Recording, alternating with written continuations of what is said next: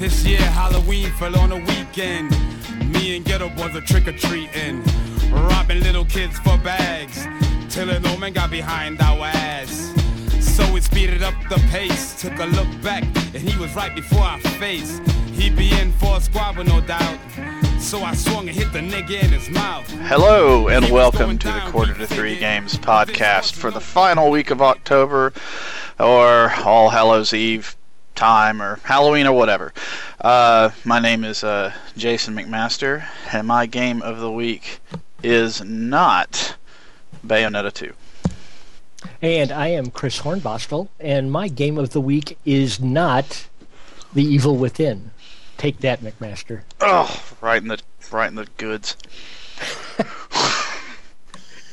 And I am special guest Stefan Desslock Janicki. My game of the week is not Shadow of Mordor. Oh, uh, but that's where the uh, you know the shadows lie. I am increasingly bitter at the lack of a SLI official profile. Yeah, which is kind of weird because they have that huge, uh, that huge like texture pack that they released, and that would kind of open it up to a lot more people.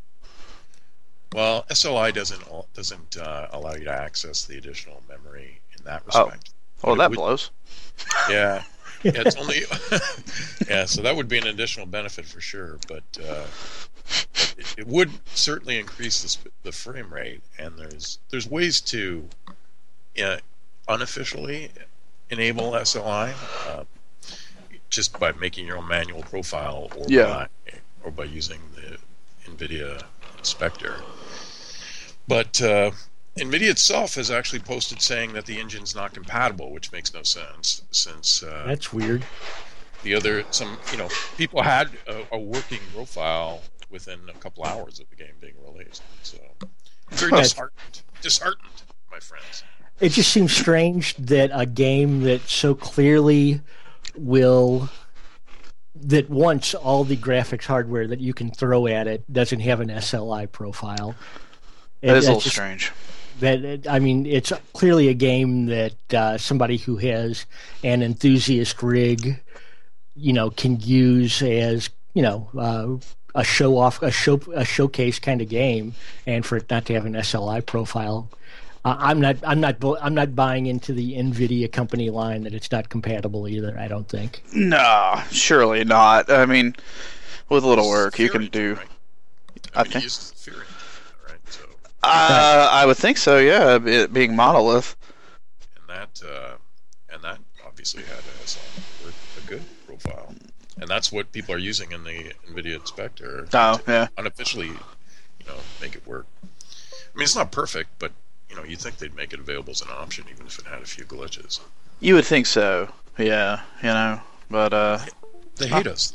They hate us. not a lot of goodwill there. No. Only the console kids get to enjoy it. Yeah. No, yeah. Um bunch of jerks. Wait, I'm one of those guys. Oh, wait.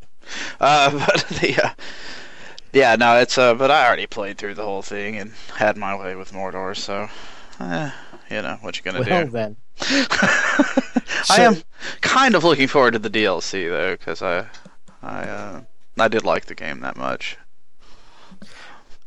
I right? actually, Oh, I go ahead. shocking- I shockingly actually like the storyline from what I've seen of it. It's not bad.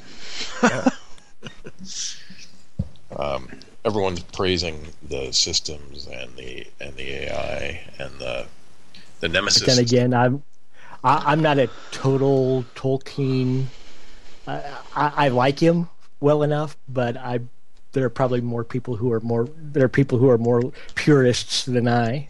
Oh yeah, I know certainly there's a lot more people more pure than I when it comes to that. Um, Like Desslock, perhaps.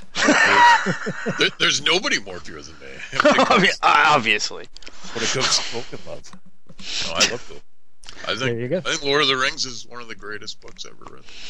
I like uh, I like The Hobbit a lot. I mean, I like Lord of the Rings as well, obviously, but I was always a fan of The Hobbit. Um, I don't know. sure. I guess it's because it's a children's story, and I'm a big kid. I like the Silmarillion because it's inaccessible, so nobody can enjoy it like I do. Yeah, I was going to ask you, uh, and then I, I didn't have to. So there we go. I actually do love. The, I do love this movie. it, it takes a special kind of fan. We'll just put it that way. A Tolkien hipster. That's the, the beginning of the Silmarillion, the, the creationist portion, is is is very hard going. But once you get into the high elves kicking Morgoth's butt, it's it's great.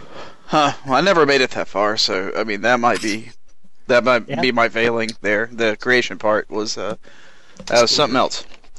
We, we impose barriers to entry to dismiss the fools. I have to read like every other word or something. It's it's, it's Well, in I- code. I, uh, I'll, I, I I think I'll probably end up. I actually stopped playing Shadow Mordor for a while, but I think I'm going to come back to it. Right now, I'm trying to finish up uh, a couple of uh, horror themed games because I'm really worried that What up, boys you know girls? This is from there's nothing Side. worse like feeling like you're after the party sometimes than playing you know Halloween themed stuff on like November the fifth. Yeah. It's like. ah. feel like a jerk. you just feel like you showed up after everybody's left the party, and you're like, Yeah, no, I, I hear you. Um, speaking of which, I guess we should get to the party. Uh, we were uh, talking um, recently, multiple times, and uh, and, and one of the things uh, we were all talking about is how uh, or, or what games we consider horror. And I, I know uh, Stefan has been playing uh, a game for Halloween as he does every year. Uh, that I plan to talk about, but uh, I would like to first say, what, what's your problem with Evil Within? okay, well, I like, I like the idea of Evil Within. Let me start out with that. I like that that that, that the game exists, and I actually really find find myself enjoying the combat a lot more than I thought I was. And as an action game, as a combat game, uh, I think there's a lot to offer there. where it kind of breaks down for me, at least right now, and I'm hopeful it'll get more coherent, but I'm not getting the horror part from the story very much. Uh, there's some great settings and stuff like that in the game, but there's not enough of a narrative pull in the game. It just feels very jumbled. Um, when we were doing well we're actually i'm still doing on the front page this survey of horror movies for the last 30 days and i feel with the evil within kind of the same way i felt with Ju-On the grudge where it's like none of this makes any sense this is just a bunch of stuff going on but none of it ties together at all It's it's So- funny that you mentioned the Grudge because that is uh, I, while I don't completely wouldn't wouldn't make the uh, connection. I, I I- that was actually a very very good way to instill at least in me what you're trying to say because that that movie. Oh God. What about the Eye? Was that on your list as well? We, you know what? I really wanted to do the eye, and just where it fell in the part of the list, and that that's the Chinese movie, correct? If I'm remember, if I'm remembering correctly, I believe it's Chinese. I thought it was Japanese as well. Hmm. I I just remembered that we had a whole lot of Asian horror movies, all in kind of one block from the early to mid 2000s, and eventually when we just started cutting things down it was one of the it was one of the last movies we cut and i was kind of bummed about it because it's a movie i've never seen and so i actually have it as I, I have a note to myself in my calendar to go back and watch it later on It is a Hong Kong Singapore movie. okay Wikipedia tells me. there you go Cheating. I, I did see it though, and it, it's you know it's it's somewhat acclaimed in horror circles.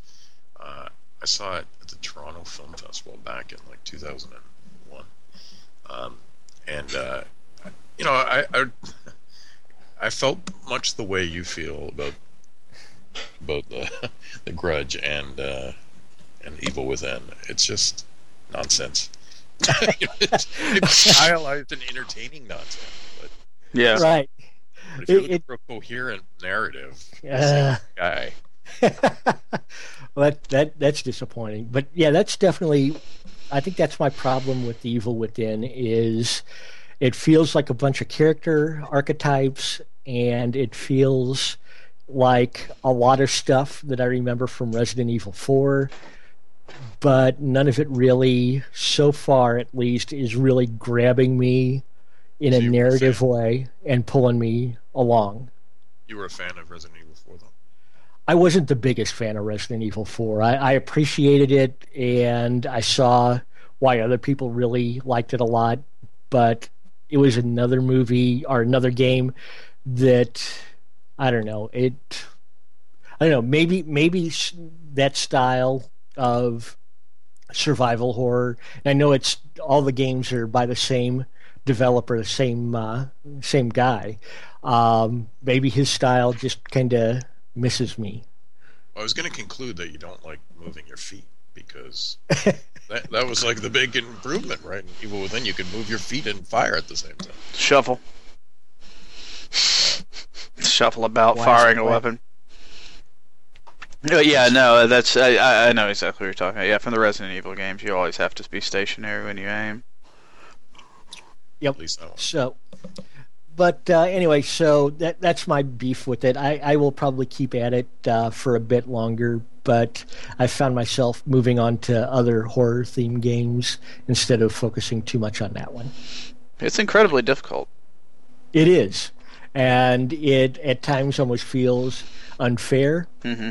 At times, it feels like the game is penalizing you for wanting to explore it, which is not something that I like, um, especially if it doesn't give you commensurate rewards for exploring. Like I'm willing to go ahead and die a lot for exploring, but I want it, I want there to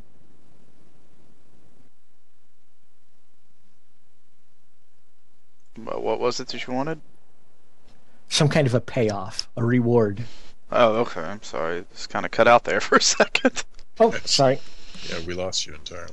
Um, but yeah, no, I, I completely understand the. Uh, it's uh, yeah, a lot. I have a hard time getting into a lot of current games though, so I don't know. Or or or old games. Yeah. Or any. There's always a lot of trash.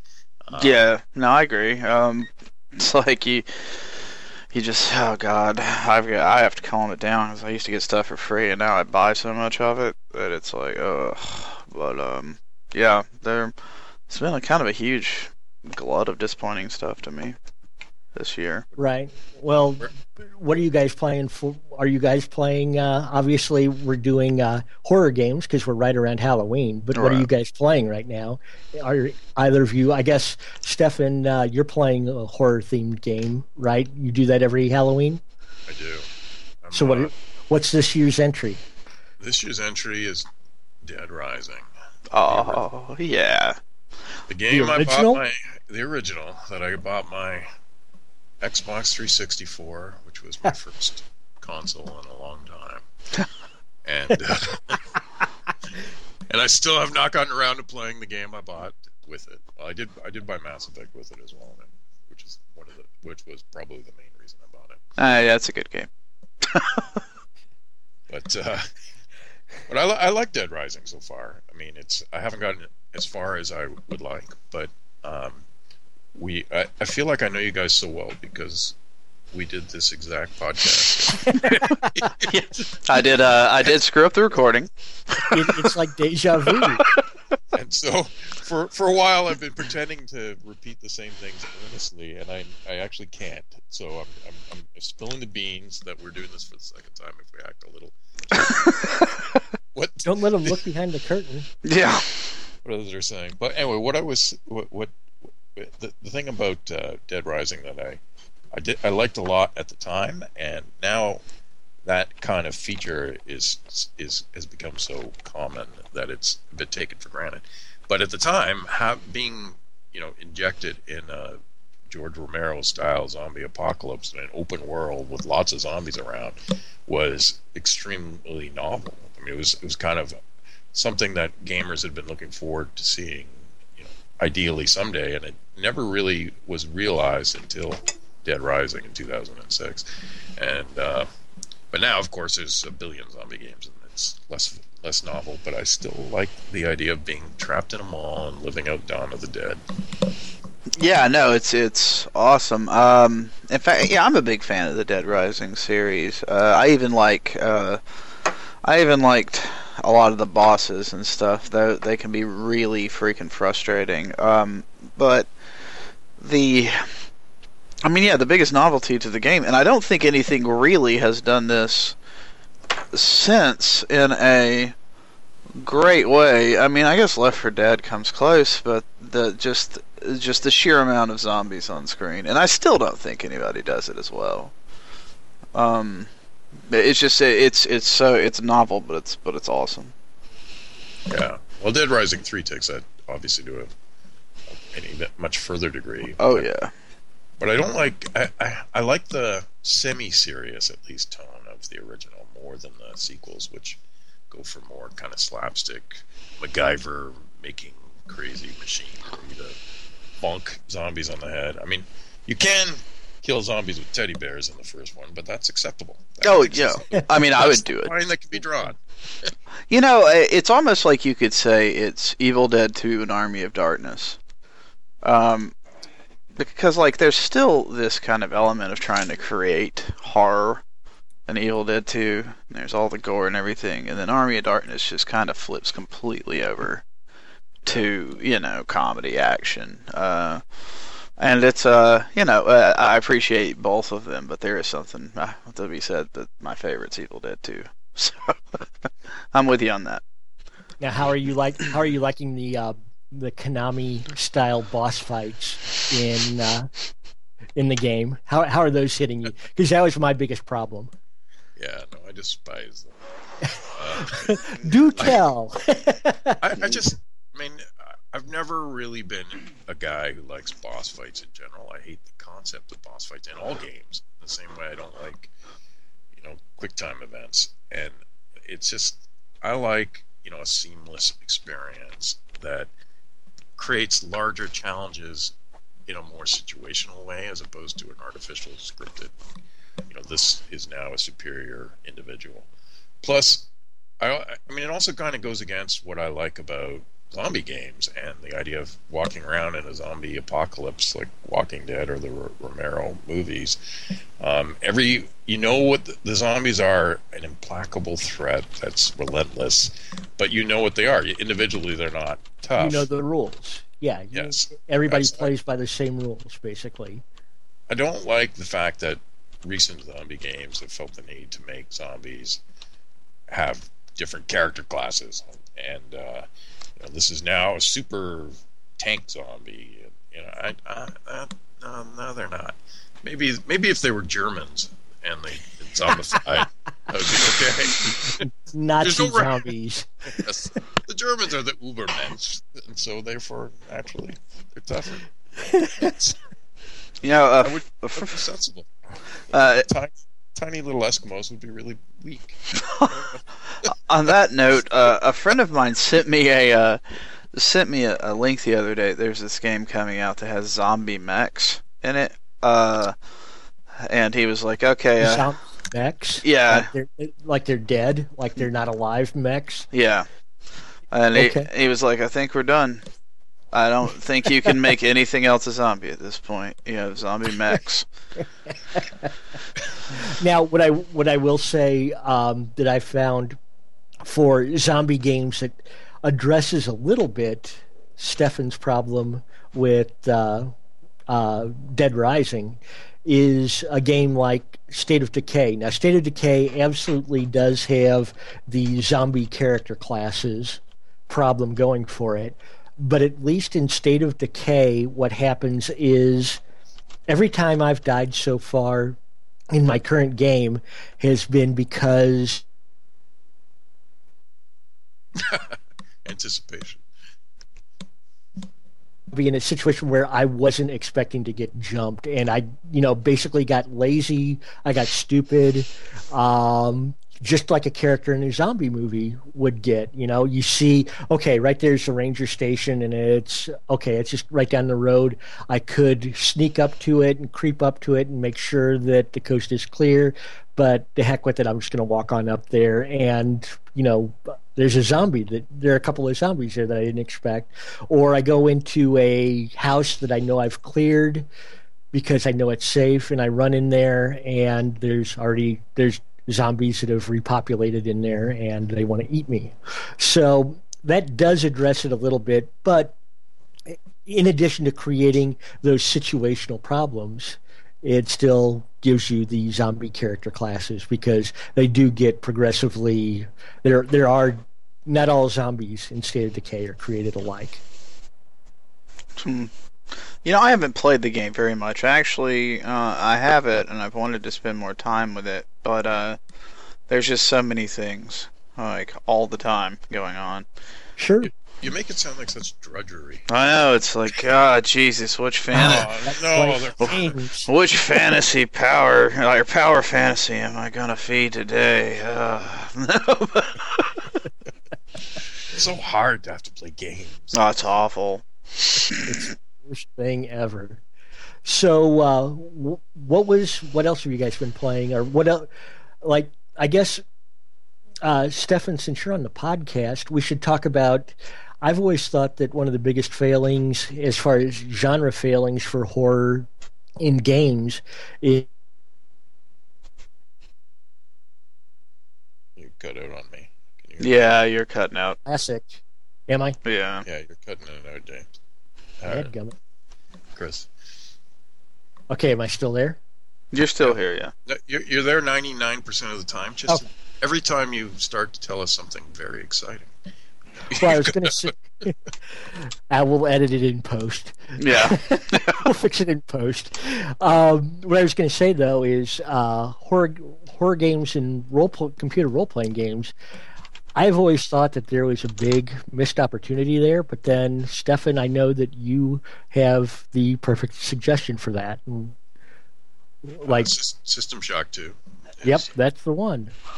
And I didn't even think about that because I'm normally not a sci-fi kind of guy, but that's a great suggestion. I mean, are there other though role-playing games or games with role-playing elements out there besides that? Well, the vampire games. I mean, there were two. One, one Vampire Redemption and Vampire Bloodlines.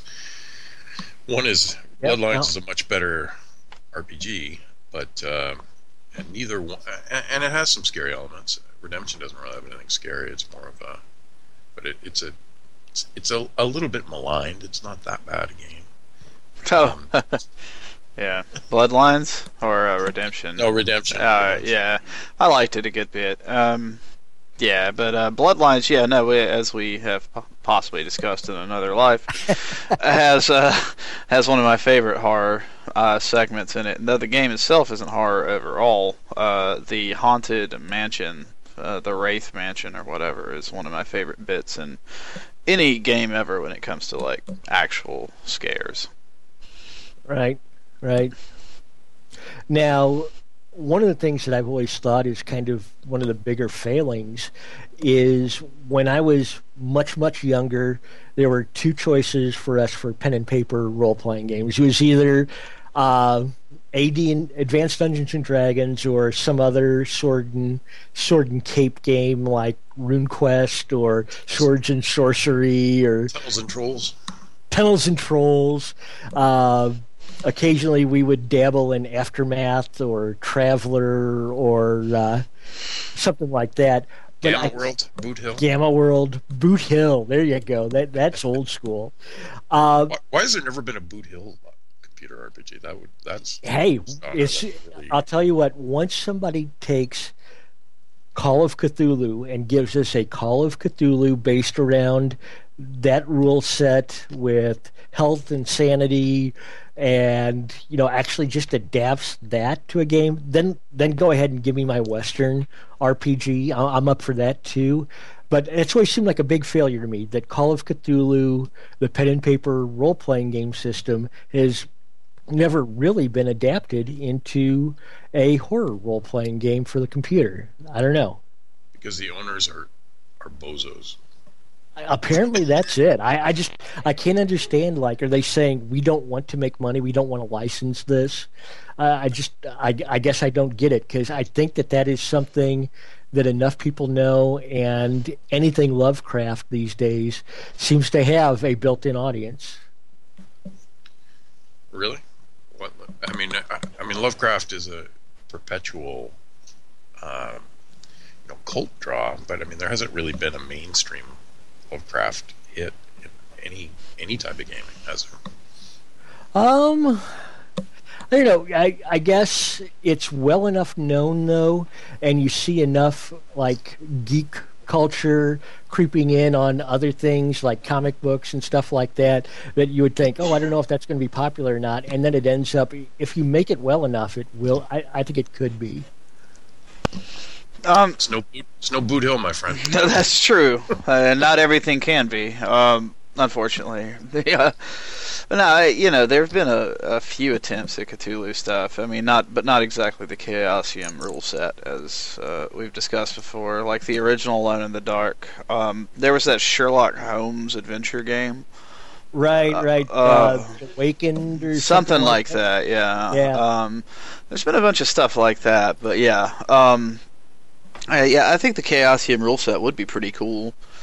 Uh, for something like uh, hell an isometric game, you know, like a or like a, a turn-based like Fallout or Wasteland. Oh yeah, I mean, if you take something like Divinity: Original Sin and uh, Oh, you know, use, use that kind of an engine for a Cthulhu-themed game with the Chaosium rules, you know, sign me up for that. Yeah, that would be pretty cool. Um, course, I think there's a lot of games that would be pretty cool that way, so I, I am kind of a sucker. Um, but yeah, uh, it is kind of weird that they never they never did that. Like, I guess the big horror themed uh, franchise uh, from that would have been Vampire, um, but it's not even really that horror themed, so Right. kind of, sort Yeah. of, kind of horrifying. I think the the thing about RPGs is, given their nature, their their long haul grind, they're not really meant to really scare or horrify in a way. Even if they have you know, subject matter like Vampire World of Darkness, they're not going to be as actually scary as you know a first person shooter, for instance, that really draws you in, Right, subjects shocks and and jumps. and and Right. and that was kind of a train of questioning I had last night. Is there really a, a horrifying turn-based game? Um, which uh, I, I think uh, Stefan a- answered uh, exceptionally well. Um, and I'll let you do so again. Enjoy. Papers. Papers, yeah, take it please. away. yeah. horrifying. if you don't have your papers. Communists. Um, no, the example I gave was XCOM, um, and uh, obviously it's a strategy game, not, not not horrific unless you're terrible. But the uh, the first time you meet the chryssalids in the original game was one of my favorite kind of horror moments because by that time you already have considerable amount of of time and uh, and love invested in your characters, especially if you've named them after your real world buddies and family. Right. right. you know, you know, you're feeling like a badass at that point, and uh, you know you can handle sectoids and anyone else, mutons who come your way, and then all of a sudden you run into these beetle-like creatures, and they move far faster than you anticipate, and tear your guys and insta kill your strongest guys, and and transform them into zombies, and then they reproduce into chryssalids themselves, and what, what what a game that you think you have completely down suddenly becomes a horrific team wiping mission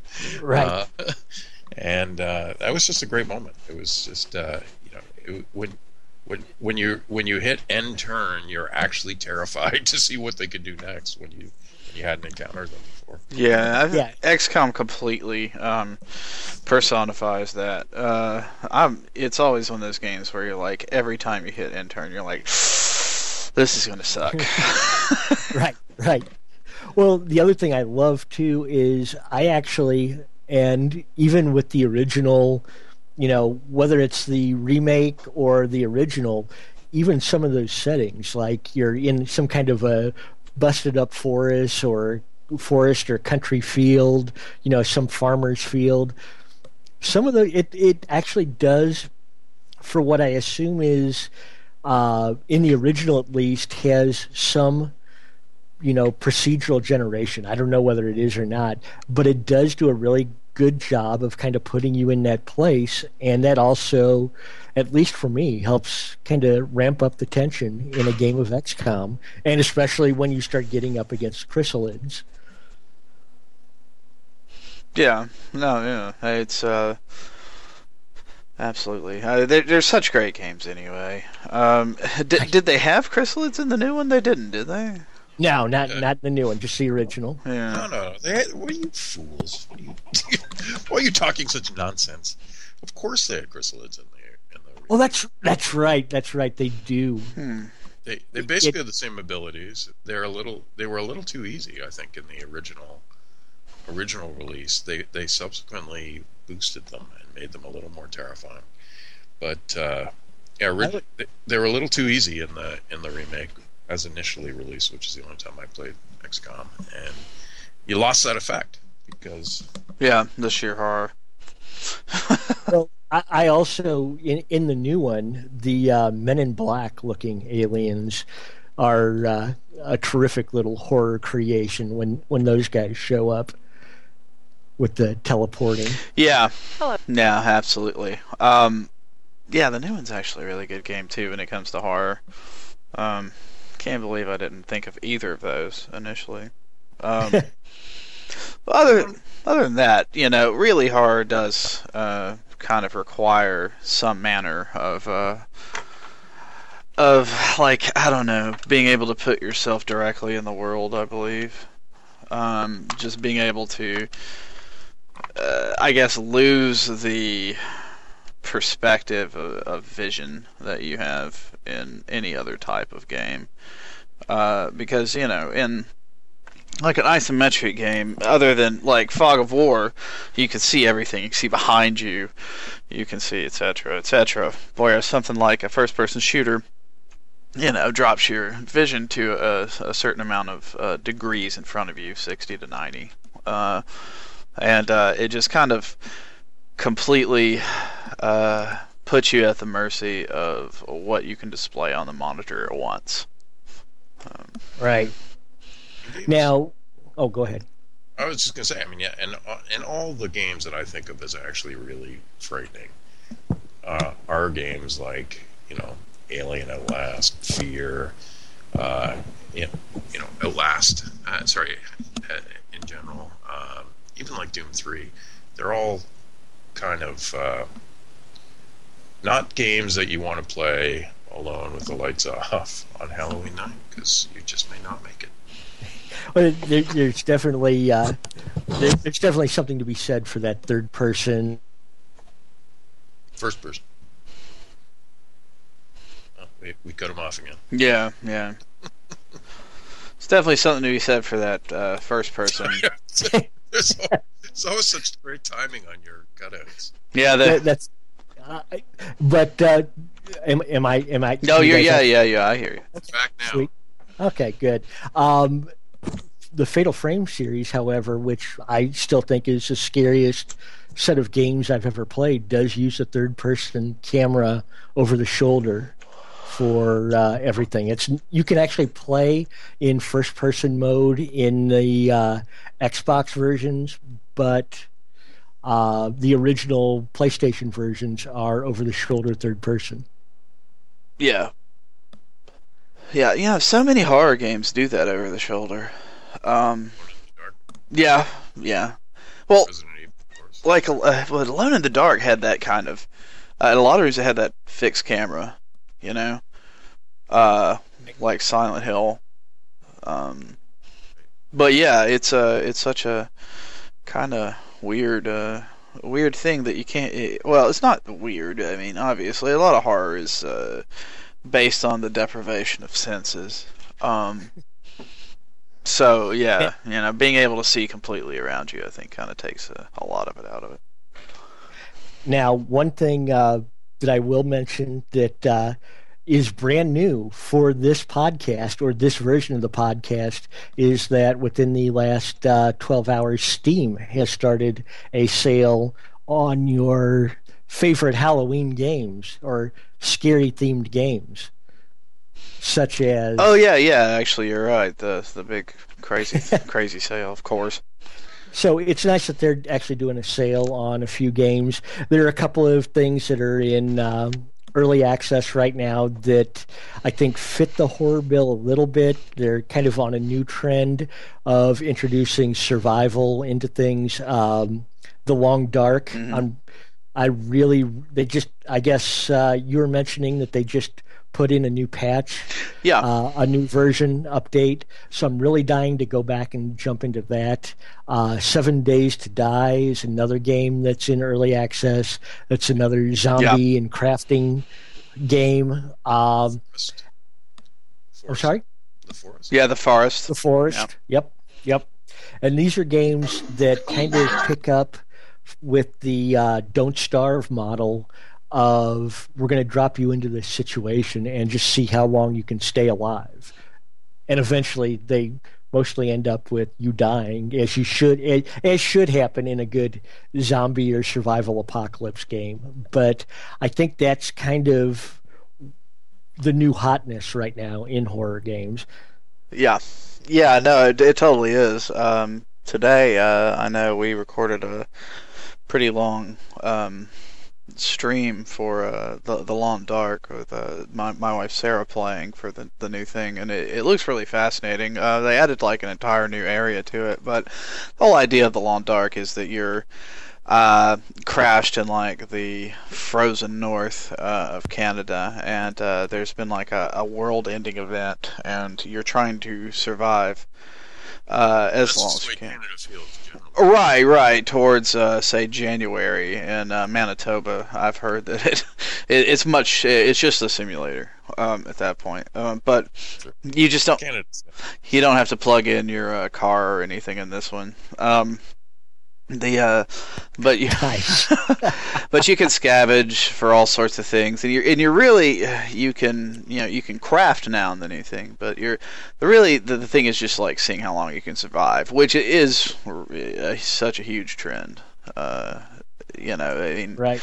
He, he's like you mentioned. There's seven days to die, um, which kind of gives away the surprise ending. Um, there's, uh, yeah, trust me, it's not, I've never made it to seven days. I just die. Have I. I skipped the first part. Um, and then there's yeah stuff like DayZ, uh, stuff like Rust, which I actually didn't play Rust, uh, but it it looks cool. I just uh, I just I, have never played it because I I don't know like uh like in DayZ, I, I just can't take the hell is other people kind of thing uh, it drives me it drives me kind of nuts. Uh, but I'm completely fascinated by it. I just can't play it. It's fun to watch. Yeah, it's, it's DayZ is right. definitely. Actually, I find all the Arma kind of variants are, are more fun to watch than to play. But uh, I, I mean, I, it's the kind of game that I, I think I would have been obsessed with when I was flunking out of school. Yeah. Um, but uh, but now, as a responsible adult, who's unemployed. I just can't. I can't spend the time doing it. You know, it, it, feels like it feels like it needs that MMO style commitment. Yeah. Right.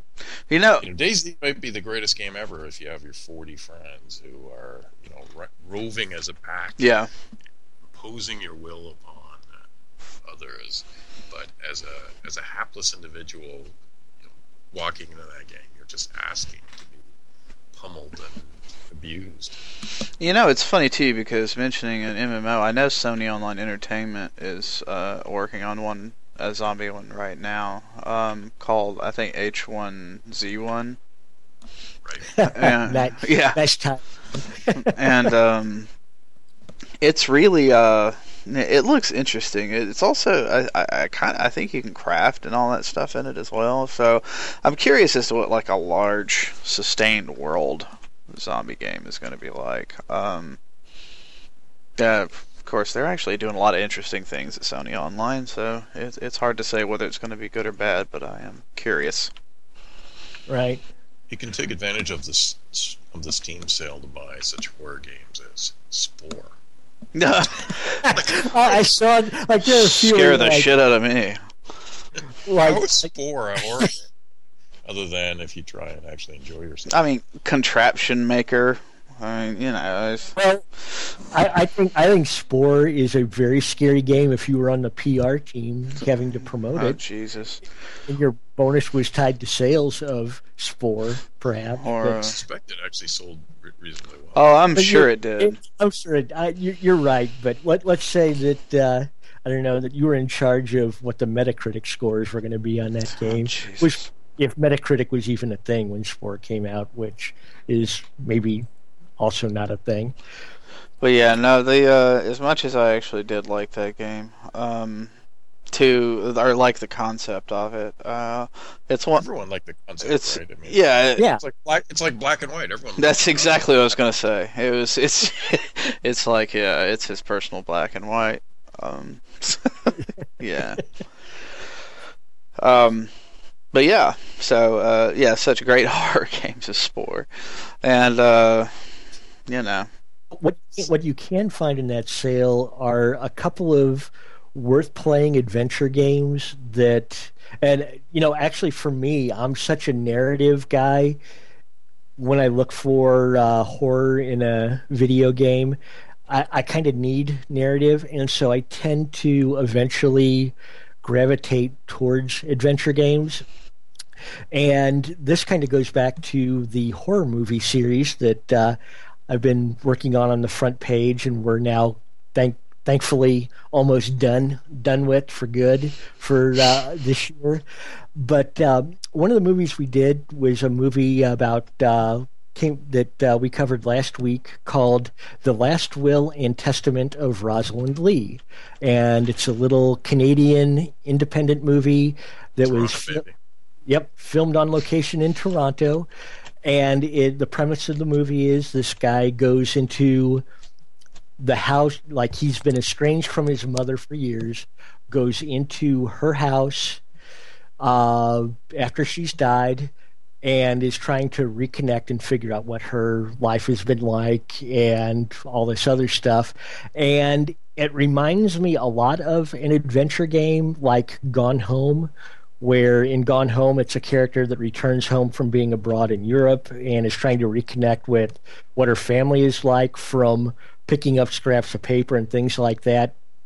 In this movie, the character comes back home and he's trying to basically do that and also I guess eventually starting to figure out trying to figure out why things are so weird around his house. And so, you know, one of the games that this movie really reminded me of is a 2006 adventure game from a guy named Augustine Cordes, who is an Argentinian fellow. And in 2006, he put out a game called Scratches. And Scratches is kind of your basic haunted house adventure game, but it feels a lot like Gone Home if Gone Home was actually a straight up horror game, which, spoilers, it, it actually kind of isn't. But what happens in Scratches is you're a novelist. Uh, your literary agent has rented you this house to help spur on your writing. And you go into the house and everything else, and it turns out it's all still furnished from the by from the folks who used to live there, and it's been deserted for years, and it's been kept up, but nobody will spend the night there, and you know the upkeep crew that you know maintains the house won't do anything other than maintain it, and so you get to wander around this house trying to figure out what the deal was with the former owners of the house, and once you get past some of the contrivances earlier in the game that make it so that you're kind of locked into this house and can't just say, "Well, it's getting scary here. I drive off." You know, uh, the game has to put you into the in the house and make you stay there. If you can get past that, and if you can get past the fact that it forces a lower resolution on you and playing in a window, it's actually a really effective little horror point and click adventure game. And I just noticed today that it is in the Steam sale for all of 99 cents. So for a buck, it might be worth a look for you. And that's that's the horror game I'm actually playing right now. Two dollars seventy four cents. System Shock Two. There you go. there's, there's, another. There's another great. And State of Decay is also on sale. I believe all of the different versions, sixty six percent off, whatever that is. So, absolutely. There, there are actual horror games on sale right now in the Steam sale. Yeah, and you should you should really get System Shock too. I'm speaking to everyone. I don't care if you've had it before or not. Just get it again. It's two dollars. right. Be afraid of the psychic monkeys, my friends. Oh yeah, you should be. And uh, was it the mothers? Is it mother or baby? One of the great things. One of the great things about System Shock 2 that makes it so terrifying is the sound. It's like there's yeah. very few that have had better sound than System Shock 2, and I, I do find in general horror games are you know it's the same. You know things that jump out are I guess can make you jump. But the kind of really creepy thing is when you hear like enduring sound effects that you know are gradually getting louder or just kind of they right. just are terrified to hear, you know, because you know something pending. Uh, is going to happen and do terrible, terrible things to you. So, the anticipation, right? Yeah. Let me tell you, uh, I got a great story about sound design. I don't know how great it is, but it's a story that involves sound. um, when the Xbox 360 came out, um, being the crazy person that I am, uh, I went out and got it at midnight. Um, and I had, I, went. This is already terrifying. I know, right? no, and I had a, oh God, I was stupid. I had, for some reason, I had not like reserved one, mostly because I hate GameStop, and I eventually just stopped going there altogether. So I haven't been in years now. But uh, I had put myself on a list at a local GameStop. I got it and uh, went home, uh, picked up Condemned. Uh, and a couple other things, and you know, I get home. It's like two o'clock in the morning. Um, I have a surround sound system that I'm pretty proud of, even though I'm sure it's not the best thing in the world it's something I've cobbled together that works pretty well. It's kind of like my Millennium Falcon, and uh, and uh, so I turn it up and everything, and uh, I'm in my old house in Cincinnati, and uh, it's a really old, creaky house, all hardwood floors, like over 100 years old, blah blah blah, you know. And my, I think that's your Millennium Falcon. Yes, well, it was until I got rid of it. Um, and uh, I, uh, my wife was in bed and so I'm like, you know, I played around with God, whatever, Kameo, uh, for a little bit. Right. Yeah. And yep, then that was a release title. And uh, so I was like, oh, I'm gonna check this Condemned out. So I throw it in. I got all the lights off. Um, I'm sitting there and like, you get through the first part. And for anyone that hasn't played Condemned, uh, to me, it is one of the scarier games uh, when it comes to just like shock value and kind of sound design. Uh, because like you'll, it, it, you're almost always using a melee weapon, and it's almost always pitch black with like a very small circle around you that you can see, and you're in these like uh, warehouses that have crazy people in them with like crowbars and rebar trying to kill you, and uh, so I, am just kind of like sneaking through this warehouse, and I start just hearing like psychopaths like skittering around and screeching and like gibbering, and I turned it off and just went to bed. I couldn't handle it. it was just way too much for me. Um, but yeah, there's a there's a horror game for you if you haven't yep, played it. I, I, I, have I have nothing but good good things to say about Condemned as well. I, that was definitely one of the scarier games that I played in uh, the 360 generation of games. Absolutely. Yeah, yeah. It's uh, it, it's weird to me because like the story is uh, for the most part it it has it doesn't have a great payoff, but it has like so many great moments. Uh, that lead up to it, like you know, uh, mannequins are horrifying uh, and old creepy mannequins are even more horrifying. And you know, there's this moment in Condemned where you like you fall through the floor or something, and you end up in like this. You're in this department store, and you end up in this room just full of old mannequins. And then like your light flashes, and they've all changed position, you know, and they all keep like getting closer and closer to you. Too, you're like surrounded by them and stuff. It's it's that kind of thing that just really, really does it for me sometimes. So, yeah, yeah, condemned. Condemned. so, ladies and gentlemen, um, but yeah, so uh, outside of horror, are you guys playing anything uh, this week? Anything new and exciting? Yes. Well, I, I can't. all right, I, I that's all I wanted. all right. Oh, good. Correct. yeah. Stefan, what are you playing? Go ahead. No, yeah, You, you you were hot to try. yeah. Come on. Who me? Yeah, yeah. All right.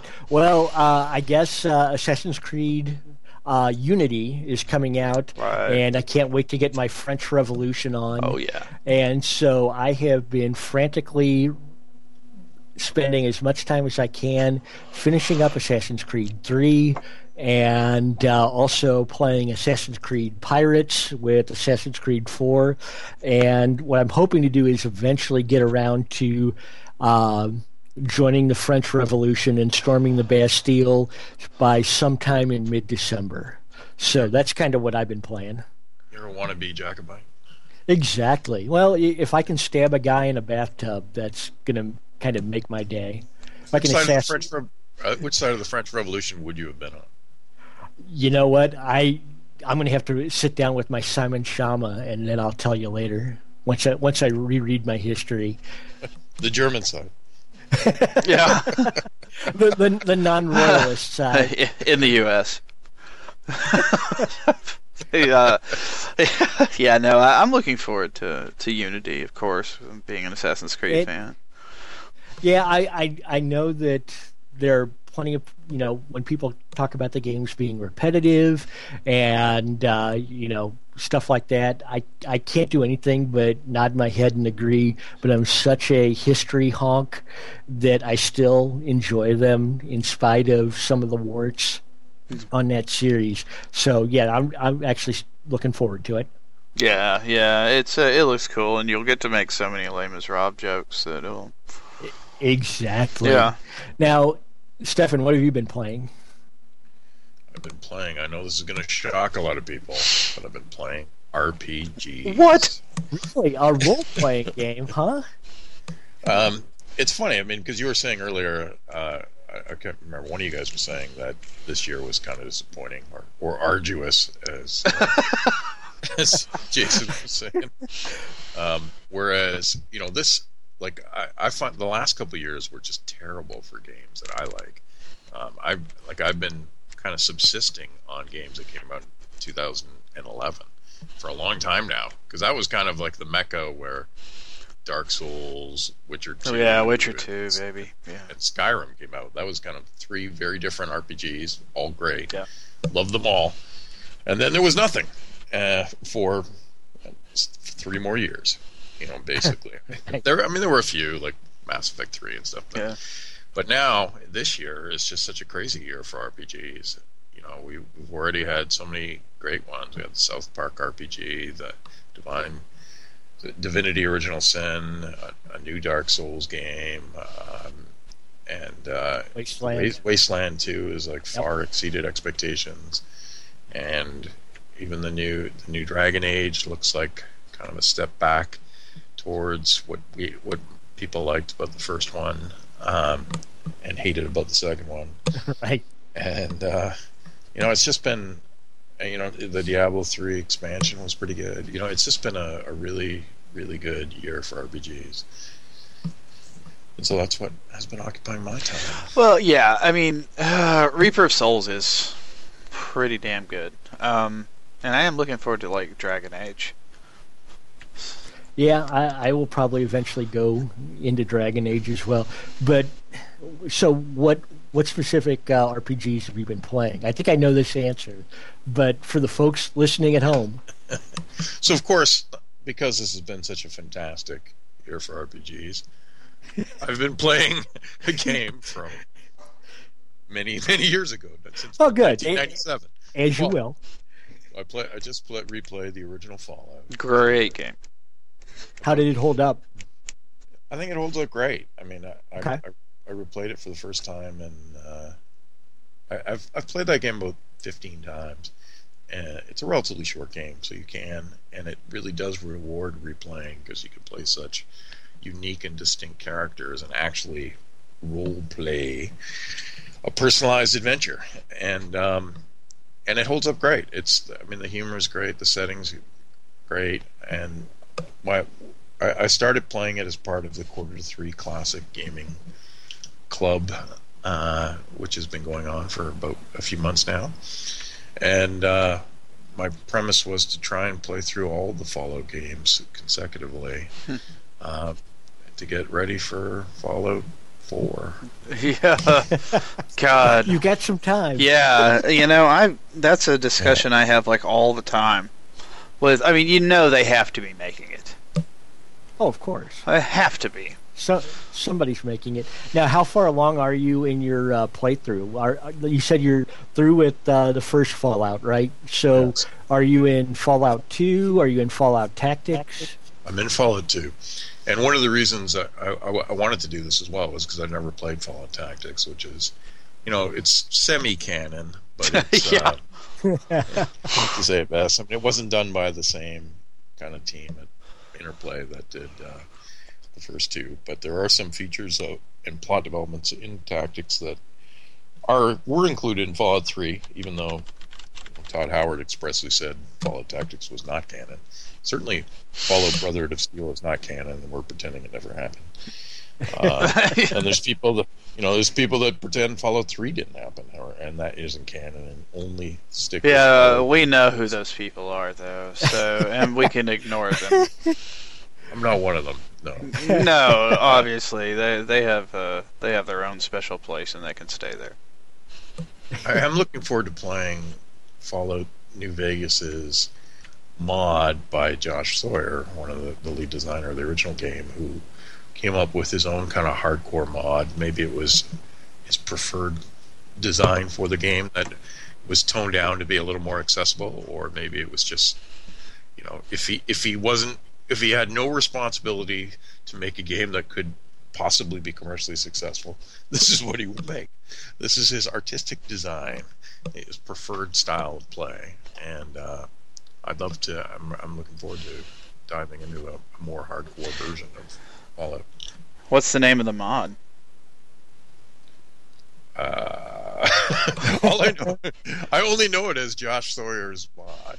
I- and it's a survival mod, right? It adds things like uh, hunger and thirst and sleep and exposure and stuff like that, like the Skyrim survival mods. Yeah, it, it adds uh, it adds you know simulation aspects like that, but but generally makes the game um, harder in general. Uh, you know, so in terms of so you, you there's fewer resources. I mean, one of the things that that, that bugs a lot of gamers about Fallout 3 and and New Vegas to a lesser extent is just the sheer you know many years after the apocalypse there's so there's mounds of ammunition lying around everywhere you know it's it doesn't feel like you know that you have to scavenge at all Yeah, yeah, I'm with you there. Yeah. Instead you're you're you're wondering how many thousands of rounds of ammunition can I carry uh, and in Fallout 3 the the answer was All of them. is- yes all of them ammunition weighed nothing Yep. So Fallout New Vegas did have a hardcore mode where where ammunition did have weight. So they already what you know moved a little bit away from um, from the accessibility of Fallout 3, but uh, but the mod make goes even further and makes it uh, makes it actually challenging. Huh. And that's by Josh Sawyer, the one of the original Obsidian designers on Fallout New Vegas, correct? That's right, lead designer. Lead designer. Well, there you go. Mean Mean Ride. The uh, sorry. Yeah. Uh, uh, you know, speaking of Elder Scrolls games uh, and Fallout games, etc. You know, I played all of them with the exception of like Redguard. Yes. Did you ever play I played Redguard? Redguard. Yeah. I played Redguard. Hand, hands in the air if you played Redguard. Right, I, I, right here. I like, on I in. like Redguard. I've, I've I've been bugging Bethesda to release it in a way that's playable. in Right, 'cause- modern systems.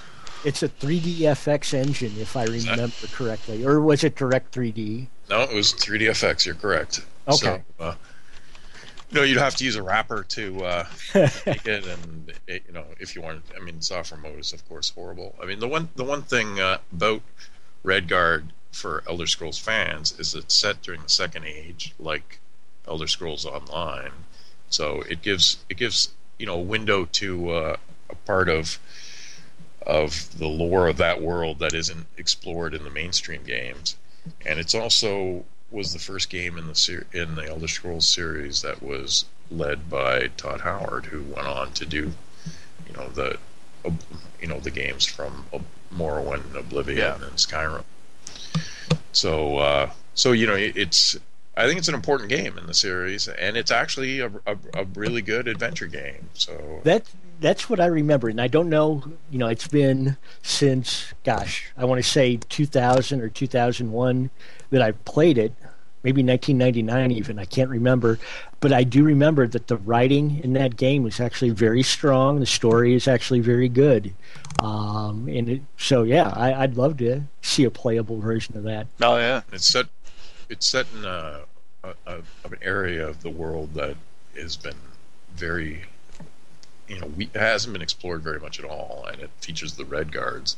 Yeah, uh, which, like the African crew of uh, that moved to that immigrated to the the main continent of Tamriel, and there you know there's just been very little exploration of their culture and and you know their the way their society is, other than this adventure game, which uh, you know I think it's it's it's disappointing that it's not otherwise generally available. Like TIE Fighter and X Wing, which are finally available this week. Yeah, that's really exciting. Yeah. You gotta love TIE but Fighter. Bethesda hasn't worked with GOG, um, and uh, which is disappointing. Right. Yeah, that that seems like it'd be pretty pretty high up in their. Uh, you know, they could re-release like Daggerfall and Arena and everything. Uh, you know, Daggerfall was my favorite. I mean, up until you know, realistically, till like Skyrim, I think. Um, uh, I enjoyed reading the Usenet discussions of Daggerfall almost as much as I enjoyed playing the game Daggerfall. Were you using, using uh, TriggerCut back then on the Usenet? Uh, I, I may have been, yes, but uh, mostly back mostly back then I was just sort of uh, just watching watching the fun uh, about people. Yeah, it, it, was just an enjoyable time to be on on Usenet. I'll just leave it at that. Yeah. Yes. For for uh, cannon or musket enthusiasts. I was a bit, I was a big Usenet guy, and uh, I, I loved it. It was a it was a wild west, and yet people still, you know, while while there were ridiculous flame wars, it you know there wasn't the same kind of hostility and sheer aggression that there is now in some message boards. Oh yeah, absolutely. Yeah, uh, though there is some particularly famous vitriol that uh, is fun to look up in the old Google archives, but yeah. it was more in the strategy Usenet. Group. Yeah, the wargaming or, or whatever. Yeah, strategy. CompSys, IBM, PC strategy. Oh, was the big, yeah. Where all the, the C-Spigs. Yeah. Jesus. Um, but yeah, no, and uh, I guess when it if it's uh, my turn to go, uh, the uh, game I've been playing this week has been uh, Sunset Overdrive, and I'm I'm pretty torn about it. Um, What's Sunset Overdrive? Sunset Overdrive is a game by Insomniac, and it is oh, okay. Uh, Xbox One exclusive, which is kind of weird for Insomniac, but um, they it's it's a uh, I don't even know how to describe it. Um, it looks like they're trying to make uh, Crackdown meets uh, Jet Set Radio.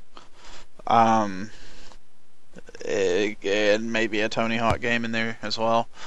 Um, where uh, you you play this guy who uh, I guess, was working at some party or something, and it's this big energy drink reveal party. But everybody that drank it turns into like these mutants, and it's all over the top, and like you know, you're getting combos and stuff. It has that kind of Dead Rising feel to it as well, because you, you're using crazy weapons and stuff that you don't really make as many of them as you do in Dead Rising. Um, and uh, you know it's got kind of a, a, punky soundtrack, and all the characters are obnoxious and all that. Um, but I guess what, and I don't know if this makes me a prude or not, but uh, the this is I think the first game that I thought had maybe too much cursing, and prude. and I'm a fan of Bulletstorm. so I'm like a little surprised, I would say, by you know, it's like there's there's no it's it's not even like it's just like it's peppered. Give, give us Martin, an example. Martin Scorsese, the video game. Oh, it's hard to give an example because really, it just is constantly people saying "fuck," like just constantly, and it's like you know, I, I don't care whatever, but it's it just seems kind of like it's thrown in there sheerly to be in there. Uh, in fact, it's uh, as uh, someone I was talking to mentioned, it's the first game I can remember in a while that actually has a language filter, profanity filter ability uh, in the huh. options. Um, like for even the sound, or just like subtitles? I think it's for sound, and um, huh. I don't. And I guess that's that's what I don't understand uh, about the game is that it's like it's it just the whole thing seems to be trying really hard to appeal to um I don't know, someone that's not me. You know, like I really I really like the idea of grinding around and blowing up, you know, mutants and stuff and it's all trying to be self-aware, you know, like oh, it's a magic voice telling me how to play the game, you know, and you have back and forth with the announcers and I mean, there's likable stuff about it. Just there's it just I don't know. It just really doesn't click with me. Um, it just seems like a game for douchebags. maybe maybe that's why I'm having a problem with it. I guess I don't know. it just I, I really hate the st- the graphical style and you know the hipster faux hipster. It just seems to be trying too hard.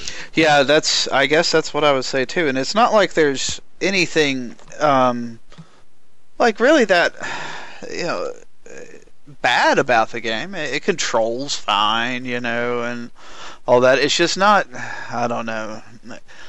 Uh, one thing that bugs me about games, and yet I still always play the games that do this because I'm sick in the head, is that I, I hate it when games like force you to constantly take a mission to do something. Like an open world game, and Dead Rising does it too, to an extent, because all the stupid freaking survivors.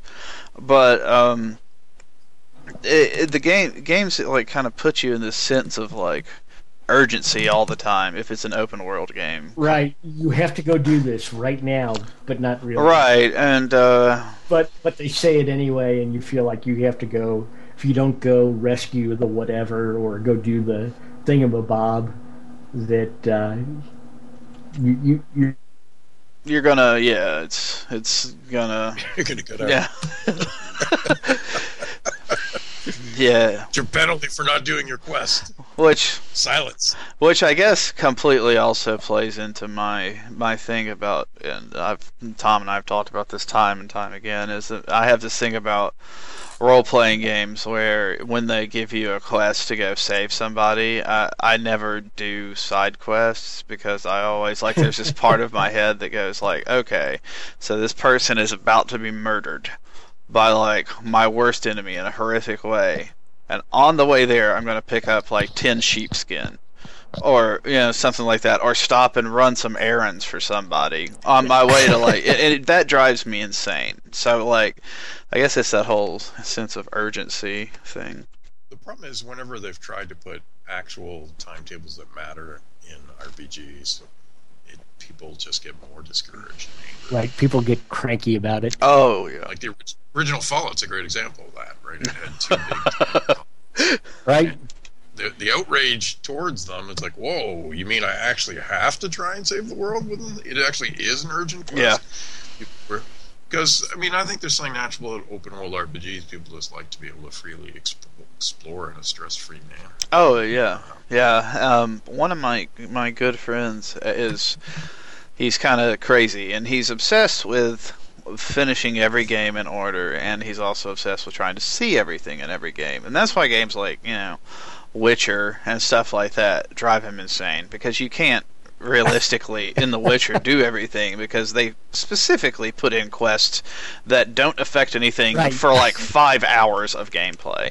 So yeah, that that drives him nuts. But I think the one that killed me, speaking of timetables, is um, the way the difference between he and I playing uh, the latest Deus Ex, Deus Ex game. Um, because like in the beginning of that game, if you'll remember, there is the first thing they tell you is that a bunch of factory workers have been kidnapped and they're being held hostage and they're going to kill them in like you know 45 minutes an hour or something. And and you have to go do it immediately or they're dead you know? And me being mr crazy can't not do the quest i'm like okay. So i just like haul ass and like kill everybody and save all the hostages. And then like i'm checking out like i'm hanging out with him when he's playing and he gets the quest, and then he like sneaks into the bathrooms and listens to people talk in the bathroom for like 45 minutes, and then he like goes upstairs and like hacks into everybody's computer, and he just like does all this stuff. Of course, when he gets there, everybody's dead. You know, they're all like, "Oh, okay." So that drove him crazy too, and that amused the hell out of me. And that's my story about timelines. I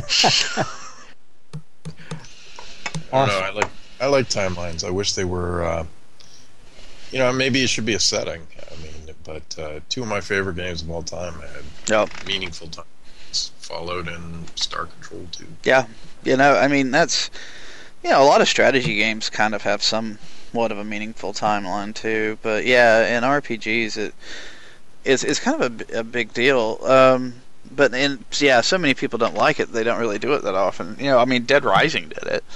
Um, to I'm not really sure how good of an extent. I mean, it's really irritating sometimes when you're. It's like being a kid in a candy factory when you're in the mall and everything, and then you have to go like, oh god, I gotta go drag this asshole all the way back to like our safe house because they're too stupid to like manage to not get murdered by zombies if I don't do so.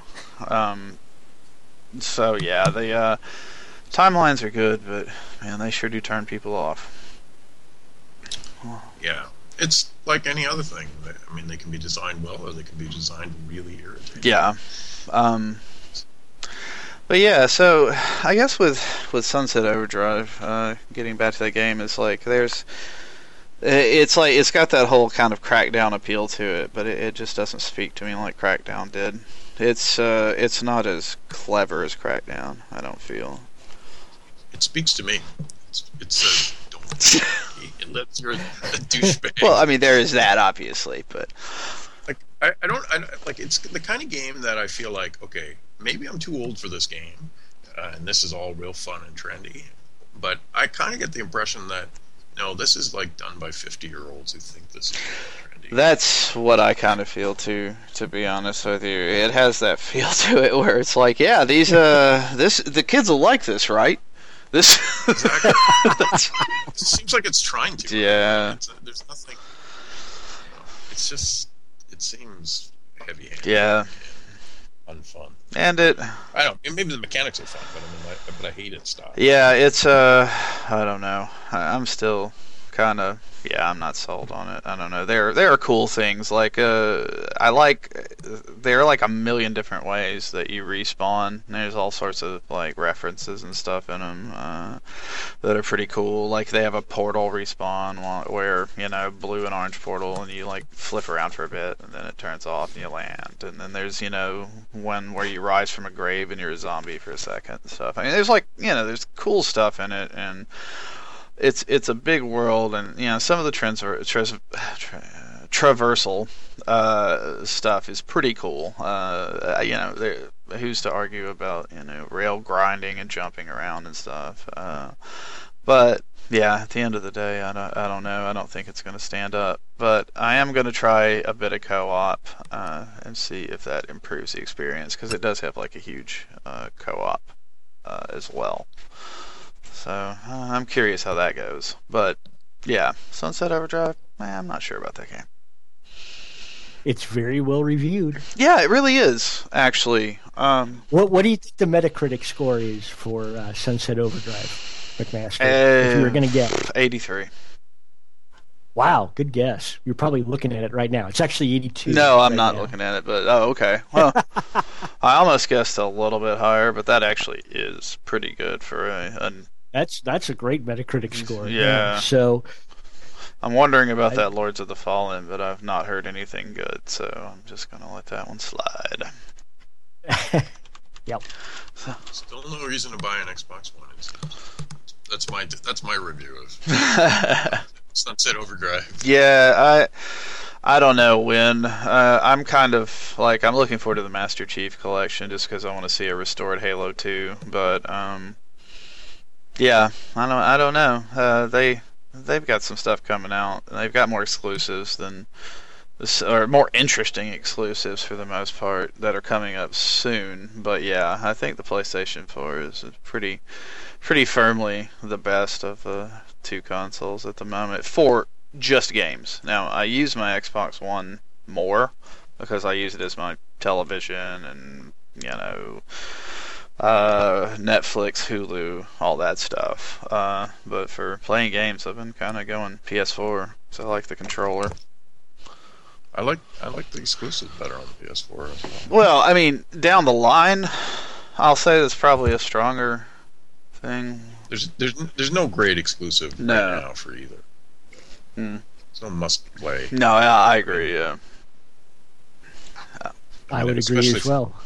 especially if you're uh but i mean uh, in, in the last gen i i, I definitely like the uh the playstation exclusives more i mean if you're not a halo or gears of war guy And I am. i don't know so, i i mean i like those games crackdown i guess that was a good one but- yeah, they had some weird exclusives that kind of I liked a lot for the Xbox. i much prefer last of us Well, yeah. I mean, Uncharted and Last of Us, of course. You know, um, little big planet I, I'm not a huge Little Big Planet fan, so. demon souls Well, yeah, Demon's Souls is one of my favorite games. Um, so yeah, no, it's a it's an interesting time right between when all the good stuff comes out. Like uh, I'm, I've certainly been missing RPGs, uh, and hopefully Dragon Age will will be good. Because otherwise, I think we're going to be waiting until Witcher Three. Otherwise, Yep. although there's so many good ones that have come out this year i have no doubt that you could find some great rpg goodness you've missed out on oh, That's true. oh yeah, I, I haven't even really touched uh, Divinity Original Sin. I yet, like it. But It's all right. I, I, I've gotten like just into the first town and got kind of overwhelmed by how awesome it was and decided I've got to come back to this when I can Oh, concentrate. dude, you'll be it. in that first town for most of time. Oh, there is so much game there. Um, yeah, awesome. it's so much game. Um, but yeah, so uh, so you know, we're all you know playing old games and new games, and most of us, uh, yeah. So most of us aren't complaining about the drudgery yeah, no. hey, two out of three ain't bad, as I believe Meatloaf said. Um, and uh, you know we're wrapping up the uh, the horror on the front page stuff for all the movies, so that will be Yes. uh, Two two more to Yep. go. Two more to go. and uh, yeah, spooky time's almost over. So I've had my, my alternate programming on the uh, on the horror movies because I, I I've been doing my own little festival, uh, oh yeah, which I've been tweeting because I, I mean I'm, I'm more of a classic horror guy. I mean I like Right. Hammer horror. Oh, uh, sure. The Ghost, Arlo, some Price, and there's there's still so many of those movies that uh, that it's hard to have seen them all. I mean, because so many of them were possible to find for years until digital distribution and and uh, you know Netflix and Fixed Media and TCM started picking up a lot of the harder to find. yeah, absolutely, and uh, yeah, digital distribution has been pretty awesome for for that. Like I love uh, I love going through like Netflix or Hulu's uh, movie collection because you know Hulu has like Criterion, and uh, so it's fun to go through all those and just kind of Not available in Canada. What Hulu isn't? Ah, another great thing about being American. Fantastic. And Netflix is pretty bad in Canada. I think. Oh well, I mean, to be honest with you, they're trying to ruin it here too. But that's you know cable companies. Yeah. yeah. um, but yeah, so uh, I guess with that, we'll uh, go ahead and call it an evening. And uh, I'd like to thank everybody for joining us. And uh, follow uh, Desslock on uh, Twitter. And uh, is there anything you would like to uh, to say, Stefan, in defense of yourself? I need no defender. I'm always willing to fight. Well, there for myself. Well, there you go. And uh, I'd like to thank uh, Stefan and Chris for joining me this evening. And um, always, you know, please rate us on iTunes uh, if you're going to do it nicely. Otherwise, don't. And if you use Amazon, please uh, search for stuff through our front page. And Tom gets like a, a half a penny every time that happens. And uh, you know that'll help sometime. And, uh, you know, hey, uh, have a happy Halloween and uh, keep gaming. Take care, guys. Like it wasn't even close to Halloween. It was dark as fuck on the streets. My hands were all bloody from punching on the concrete. God damn, homie. My mind is playing tricks on me.